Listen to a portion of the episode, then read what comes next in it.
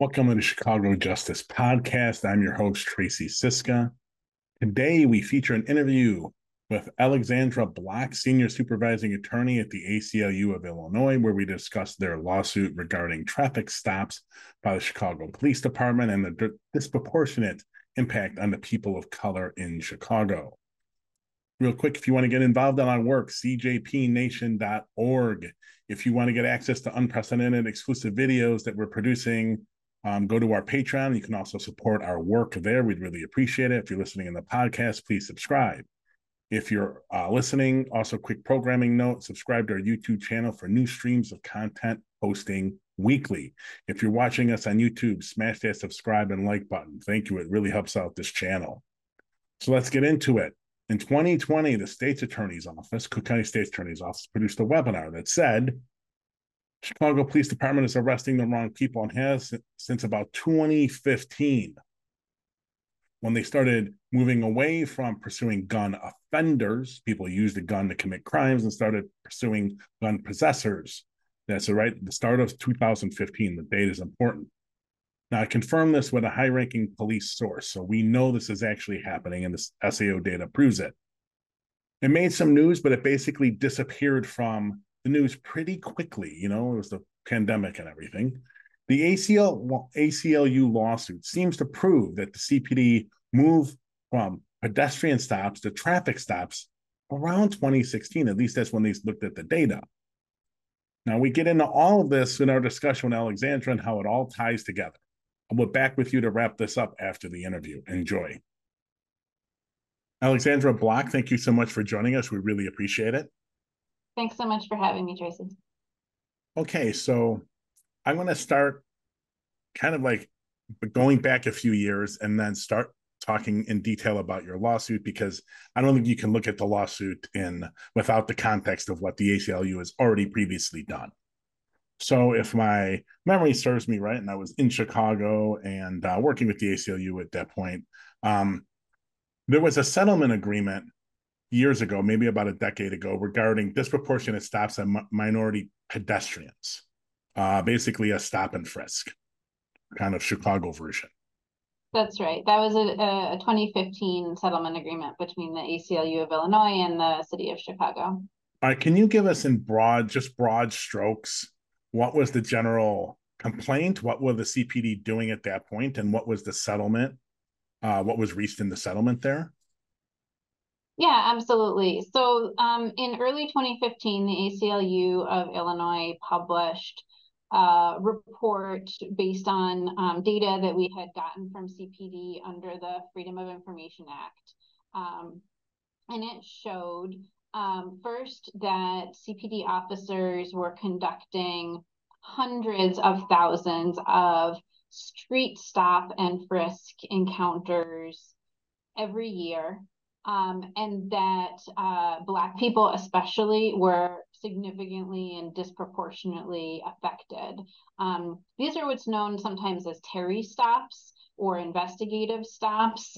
Um, so when officers would come up to people on the street and start asking them questions, um, where are you going? What are you doing? Who are you with? You got anything in your pockets?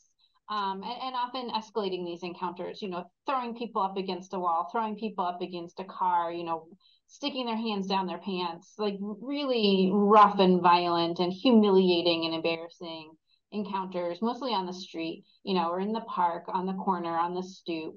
Um, and that was what was going on uh, in the, you know, a- around the, you know, twenty ten, say, to twenty fifteen time period, similar to what was going on in other cities like New York City. Um, but the A C L U's investigation at that time in twenty fifteen found that per capita stop and frisk was actually four times more common in Chicago than New York at the height of New York's um, stop and frisk. Um, so this this um, report eventually led to a settlement agreement that we that we entered with um, with the city of Chicago and the Chicago Police Department that required a, a number of things, um, including more documentation of investigatory stops and pat downs, um, and and ongoing um, monitoring by somebody who is uh, called a consultant. Uh, of whether C P D was complying with the with the law, both in terms of the Fourth Amendment, you know, were were they justifying these stops correctly based on the law, and also under the Illinois Civil Rights Act, were the stops having an unjustified, disproportionate impact on people based on race or ethnicity. Okay, so let's leap forward because that context is very important. So I think something that got a little bit of press um, during COVID, but not anywhere in, in near as enough as I think it should have, and I think it plays right into your lawsuit, is that the Cook County State's Attorney had their chief of uh, data, chief data officer, Matthew Saney, do a webinar, and in the webinar trying to teach journalists how to use their data. Um, in the webinar, he basically states, hey, the C P D at the end of two thousand fourteen switched from doing these pedestrian stops on the street. Um, oh no, well, yes, and switched from also, but switched from pursuing gun uh, offenders, people who were using guns for crime, committing crime, and switched to pursuing gun possessors. And, you know, there was a big article, the, the state's attorney says the police are arresting the wrong people. But in that switch, was it the C, do we think the C P D switched and then started doing these traffic stops? Because this is about the same time the traffic stops skyrocket rather than the foot pedestrian stops. Is because um, I, I know I had a highly placed source in the department, and that source confirmed to me, yes, we made that switch on purpose. Um, it was a strategic one. That seems to tie together. I don't think the media's picked up on that. I just want to hear your thoughts about that. Yeah, that's very interesting. There's certainly some academic research that we cite in the complaint in our traffic stop lawsuit that draws the same conclusion, that C P D basically swapped out pedestrian stops for traffic stops, um, possibly in part because, because of the A C L U settlement agreement made them fill out more paperwork um, for investigatory stops. There was also just more scrutiny. Um, and uh, and um, there wasn't the same monitoring of of traffic stops uh, because those were not included in the twenty fifteen stop and frisk agreement with the A C L U. Um, so we do allege in the lawsuit, and you can you can see in the data, there's kind of a almost a um, proportionate increase in traffic stops at the same time that there is a decrease in um, in pedestrian stops. Uh, but the number of total stops year to year, uh, taking away the, you know, to twenty twenty period where the, the pandemic um, affected policing activity, um, uh, remained fairly fairly consistent in, in total. So your lawsuit examined six hundred thousand traffic stops. Over what period of time were those six hundred thousand traffic stops? How, you know, what period of time did they occur?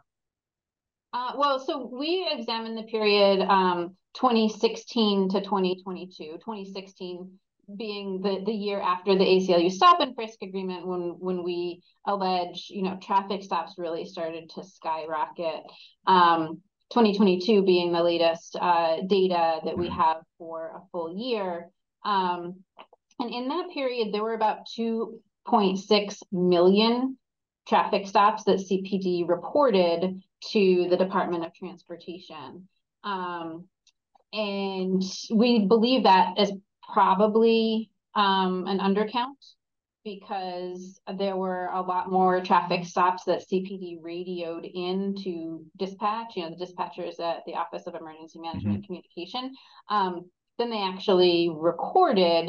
And we know based on the, the allegations from our five clients who brought this lawsuit, some of the stops that they experienced were not actually reflected in um, records about them that we got back from C P D under FOIA. Um, so we think there's an undercount, but um, they did, you know, uh, um, report close to, um, say, six hundred thousand traffic stops in twenty twenty-two alone.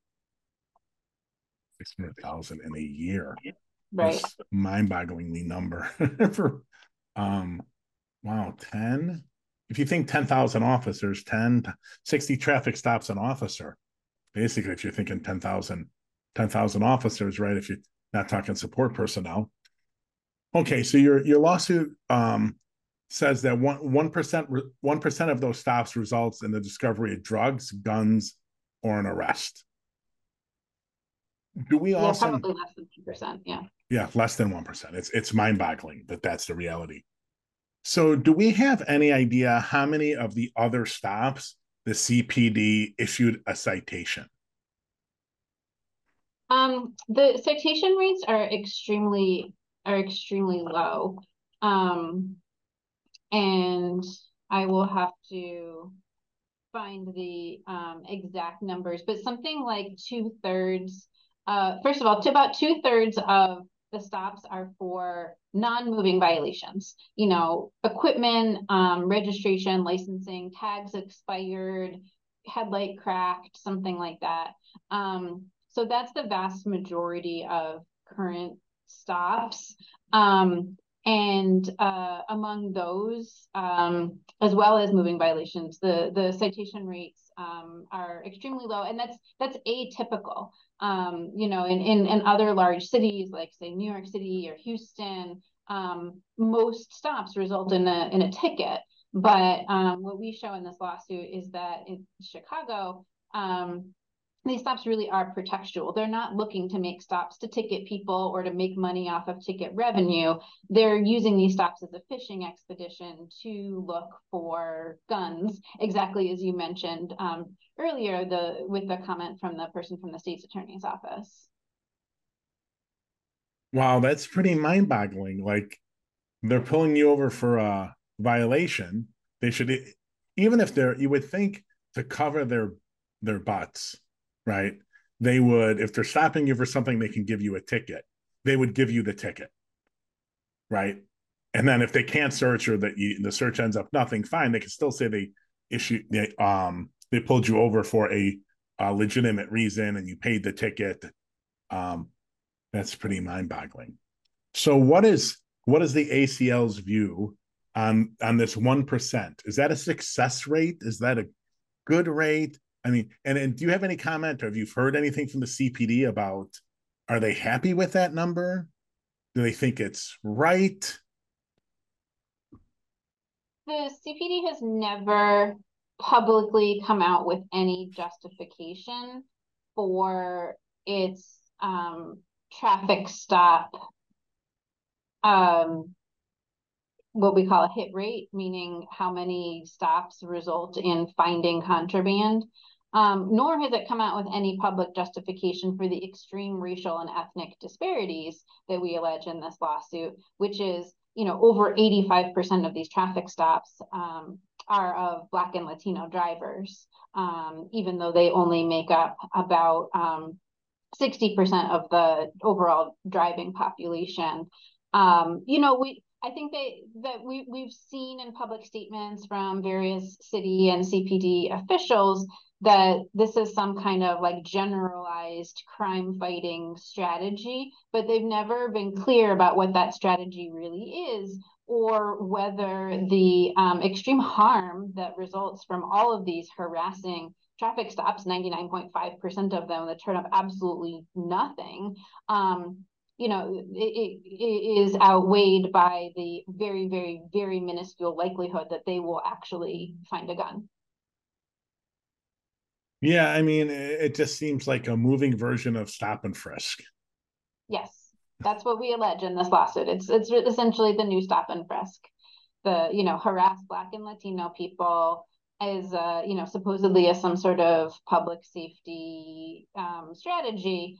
Uh, but what we allege in the lawsuit is it doesn't work, both because they are very unlikely to find guns, um, or secondarily, I think they're looking for drugs, um, but mostly because it destroys the relationship between the police and the communities that they're supposed to be protecting, um, because people feel so targeted and racially profiled, discriminated against, harassed, um, and, you know, un- unfairly singled out. Uh, um, For, for these really discriminatory traffic stops. Yeah, I mean, one would not know we're in the midst of a consent decree. You wouldn't know that, right? Um, and I've argued those are only I know academic research is something like fifty percent successful.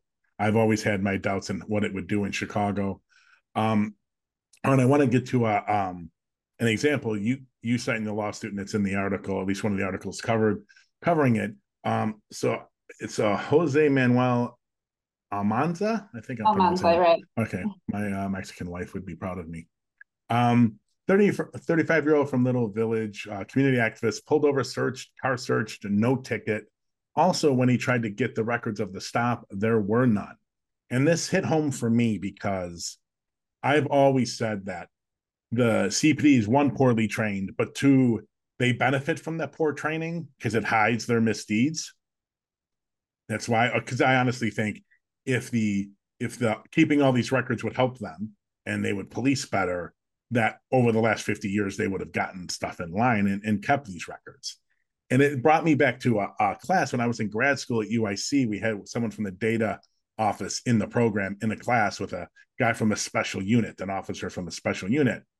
And he was he started talking about the data guy would complain about how people don't follow the rules and they don't talk and they don't fill out the data they should.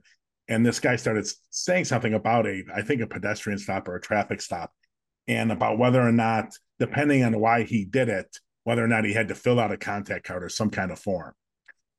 And the data guy goes up, he goes, that's it right there. That's it. He's wrong. He's wrong. He's in a special unit. He got promoted, more or less. He's wrong. He doesn't know what he's talking about. That is all completely wrong. None of that is in guidance with it. You know, everything you've done should have been documented. That's all should have been documented for the last three years. What are you talking about? Um, so I, to, to your comment, how much worse do you think it is? How much greater do you think the disparity is than what's recorded in the data? The only uh, way we so we so far have of quantifying this is, um, as I alluded to earlier, the difference in the number of traffic stops that are radioed into O E M C versus reported um, to the Department of Transportation. And it's something like one hundred thousand stops per year. Um, wow. Unique stops per year, yeah. that, um, you know, there, there's some indication that the the call was radioed into O E M C, but there wasn't a corresponding traffic stop, quote unquote, blue card, I think is the C P D terminology, um, that, that gets a stop actually into the data system that goes to the Department of Transportation. Um, Now, again, we can't really vouch for that data. This is just, mm-hmm. you know, data that we've gotten from public sources, um, both from O E M C and from, you know, C P D itself, from what it reports to the Department of Transportation. But there is a significant, very significant disconnect on the order of tens to hundreds of thousands of stops, traffic stops every year. So it has to be that the C P D must think that these traffic stops are effective, right? This is why they must think it's effective. This is why they're doing it, right? I mean, it kind of it kind of boggles the mind when they're only getting an arrest or guns or drugs in less than one out of every hundred or less than one percent. Seems kind of mind-boggling that they would keep doing this despite it being so, um, to be generous, questionably constitutional. Well, let me first say we allege that what they are doing is unconstitutional because, mm-hmm. uh, in part, uh, we don't know of any evaluation that C P D has ever undertaken um, to justify their mass traffic stop program. That's the terminology we use in the lawsuit. That this this whole um, you know, uh, program of both traffic stop quotas, targeting neighborhoods that are predominantly Black and Latino for traffic stops, targeting people who are Black and Latino for traffic stops, especially when they drive through white neighborhoods. And sort of those three factors are what we call this mass traffic stop program. And we don't know of any um, evaluation or audit or justification from C P D that would say that Uh, this mass traffic stop program decreases crime, increases public safety in any way. Um, And the fact that they have known about these racial disparities in data that they've been reporting to the Department of Transportation since two thousand four, which is almost twenty years, and yet they haven't done anything about it, and they haven't even studied whether there's an actual, you know, public safety justification, suggests intentional discrimination. You know, not that they are doing this for public safety purposes, but they are doing it because it disproportionately harms Black and Latino Chicagoans. That's the allegation, among the allegations in our lawsuit. So there's a great quote, um, I guess, out of an email that uh, Ernest, I think it's Ernie Cato the third, who was then deputy chief of Area Four, sent out. And I want to read this so people understand, like, this is a concerted effort by the department and the management of the department to get traffic stops. And this is what it was for contact cards back ten, fifteen years ago. It's the same thing. Um, and this also, just real quick, is kind of the problem. If there's a bad side to um, um, the uh, policing by data, this is one of them, because it's very easy for superiors to see, um, to get people to generate the numbers to make it look like they're doing things. Um, so here's the quote. Look at your traffic stop strategy and prepare to address how you will utilize traffic stops to address violence. And then he goes on, this is from September of twenty twenty. And the end, in the end quote here is, effective traffic stops decrease violence. So basically, well, first of all, I don't know any scientific evidence that shows that, but also it looks like the deputy chief of Area Four was pushing unconstitutional policing on in writing. That's what we allege in, in the lawsuit, that these traffic stop quotas that Uh, you know, we, we, we allege evidence, uh, at least in, in Area Four, which is on, you know, three police districts on the west side, and um, in the Community Safety Team, which is a, a citywide team, we suspect that quotas are in place in, in other areas, and, and other teams um, will have to develop that evidence and discovery. Um, but what we allege in the lawsuit is Um, the push for numbers of traffic stops leads to racial profiling and unfairly targeting uh, Black and Latino drivers, which in itself is unconstitutional and in violation of the of Illinois Civil Rights Act. I think you're exactly right. It has been for a number of years a push for, you know, quantity over quality and just numbers, numbers, numbers, which results in, you know, saturating Black and brown neighborhoods with Uh, traffic stops and um, disproportionately pulling over Black and brown people, even when they're driving through, you know, downtown or predominantly white neighborhoods like the near north side and things like that. Yeah, and this is why I, I try to tell people who are pushing for reforms of the department. I know there was a string of um, members of the religious community writing op-eds in the Tribune, um, pushing the police to um, clear more cases involving uh, Black women, uh, murder, uh, who have been murdered and have disappeared. And like, hey, I'm one hundred percent for that.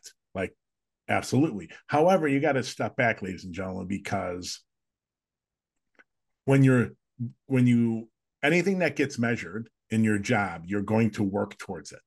So I call it policing to the numbers. And then you have to worry about what they're doing to get those numbers.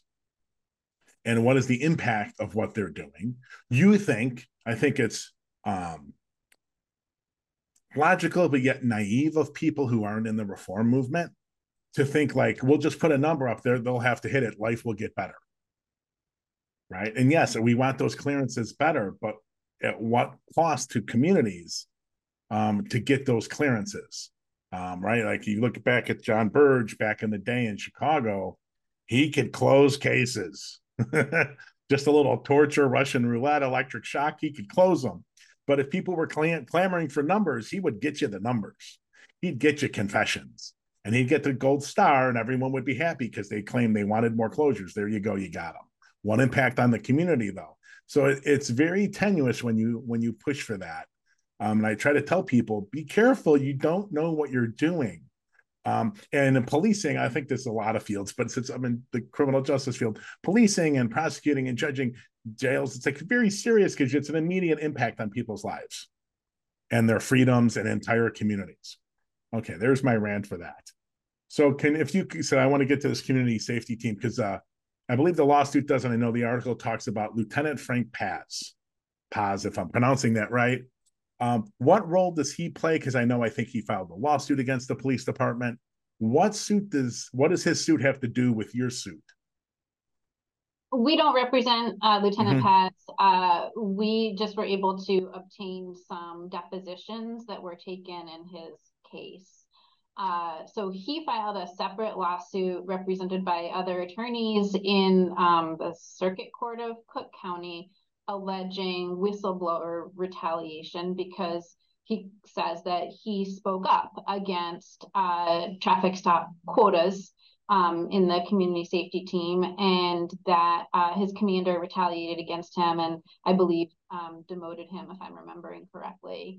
Um, And that case is still ongoing. As far as I know, it hasn't been resolved, but um, as part of the discovery in his lawsuit, they questioned a number of sergeants on the community safety team uh, about whether there really were these traffic stop quotas, and uh, the evidence that uh, we received and that we alleged also in our um, federal court complaint is that these quotas were widespread and you know widely known, um, that the community safety team expected traffic stop numbers, numbers, numbers, numbers.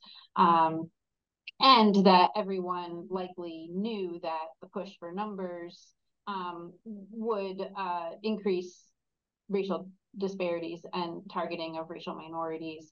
Uh, but that that's you know our additional allegation in our lawsuit that is not in Lieutenant Paz's lawsuit. Yeah, it, years and years and years ago, the I believe it was Lovie in a lawsuit, they asked the C P D or required the C P D to present the person who mo knew most about um, promotions and special unit assignments.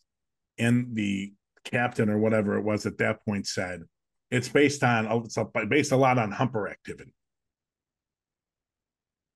And for the translation, ladies and gentlemen, that means numbers. What can you demonstrate that you're you're being productive? And to, in policing, that is numbers. How many stops you making? How many arrests you making? And I remember a friend of mine, got it like a, ten years ago or so, we were talking about his job. He's on a, he's been on the job for many years now. And he was just like, God, I haven't made a, I haven't made a meaningful arrest in like five years. And I was like, wow. He goes, you know, the one I did and I got all these accommodations for, there was a shooting. I was like on a walking beat, like five blocks away, and the car looked odd, whatever that meant. And he looked in the seat, and the guy sitting in the front seat had a gun in, in the open in the back seat. And he made an arrest and ended up being the guy who committed a homicide. Um, but it just shows you, he's like, yes, I, we, we all have to produce numbers, but what are those, you know, are they meaningful? And he ended up in a special unit many years later. And um, when he started voicing some less than full-throated support for what the units were doing, um, just about how long-term effective it actually was, they made sure he was gone. He was, it was a couple of months and he was, he was out of there. So it's how the police department works. So here's my last question. It seems like it's almost endemic into policing in Chicago that they have to do some kind of mass stop um, strategy, whether it's on foot or stopping people in cars, um, to what they would deem make any impact on crime, because they're doing it because they think it's successful for whatever reason, whatever metric. They wouldn't be doing it otherwise. Does this mean that the only way the C P D is going to have an impact on crime is through these stops? Like, I'm not trying to uh, endorse them, but if that's the, if that's what we're stuck with, that reality, then we're doing something wrong if we're relying on the police to solve all these problems. Well, that's a, that's a difficult question to answer in, in, in some ways, because I there are so many other things that police officers can do. Some of them are required by the existing consent decree, the community policing um, provisions of the existing consent decree require them to completely overhaul how they distribute officers and what those officers are doing in terms of routine um, positive contacts with the with the community. Um, there's also, you know, th- there's there's nothing in any police best practice from, you know, other jurisdictions that I know about, for example, that says that mass stops are the only way or the best way to to fight crimes.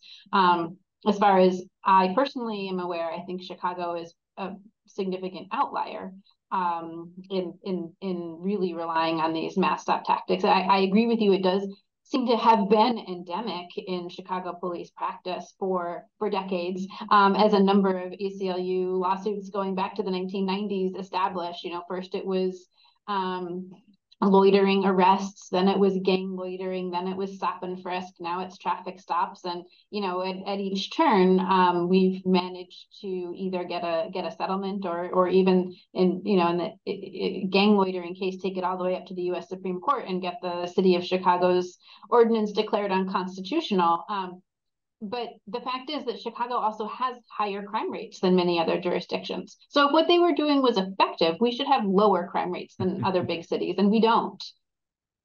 Yeah, it's that weird, um, it's that weird negative correlation almost, right? Right, that, um, right, we do these things and it doesn't solve the problems. Um, and I, I try to tell everyone, I try to tell all the journalists, like, stop looking for this like direct connection from a policing strategy to a change. Um, I know Rahm um, started hiring the he was going to hire a thousand new lawyers, uh, new new officers to the department at sixteen. Okay, well, I talked to some people in the department. They're like, "Yeah, crime's going down next year. twenty sixteen's a blip. Don't worry, it's going to go down." But now Rahm is going to say, and he would have if he stuck around, his thousand new officers brought crime down. Just like the police in every district say, it's our strategies, we're doing it. And the superintendent says, our strategy. And the state attorney says, it's what we're doing. And in reality, it probably has very little to do with any of it. And I, people hear this and say, it's bashing officers. It's not. They only have so much power. Can we be more honest about what they can actually achieve? Would it make their experience on the job better, their working conditions better? It's really, in my view, it's anti-cop, uh, just heaping all of our problems around crime and violence on them and saying, please solve all these problems. And when you do this, as Chicago has proven over and over now, this is what we get. We get unconstitutional policing as the result. The more you squeeze them the, for, for reductions in the numbers, the more you're going to get some kind of unconstitutional policing. It's just, and we, we're a city of insanity. Chicago is a city of insanity. Why? Because we keep doing the same thing over and over and expecting different results, right? And the public, and I, I'm, happy with the recent mayoral election, but most of the time the public just, the crime gets to whatever point that's on T V enough that they just close their eyes and tell the C P D, do whatever you have to do. Um, it's so sad. Okay, Alexandra Block, thank you so much for joining us. We really appreciate it. My pleasure. Thanks so much for having me. Again, I'd like to thank Alexandra Block from the A C L U for coming in and jumping on the pod with us. We really appreciate the time. It was a great discussion. Remember, ladies and gentlemen, the C P D is all in on this, right? Despite the one percent success rate. Emails they uncovered seem to prove it. The lawsuit from the other officer seemed to prove it. Can the C P D actually do their job constitutionally? It seems like a never-ending pattern with the C P D to some degree. There was like loitering, then gang loitering, then pedestrian stops, and now traffic stops. All with kind of the same pattern. Unconstitutional concentration on people of color. It's a change in the approach, but the same underlying tactics, more or less, right? Scoop up and get involved in the lives of as many Black and brown young men as possible. Can they do it constitutionally? That's a question for another day and another pod. Thank you so much for listening. Once again, check out our Patreon for new content weekly. The latest posting was an explainer video. It's a new series there. We go deep on how the C P D defines a cleared case and how that stat is manipulated and how the media misinterprets clearance rates and what all goes into that. Thanks again. I'll be back with you soon.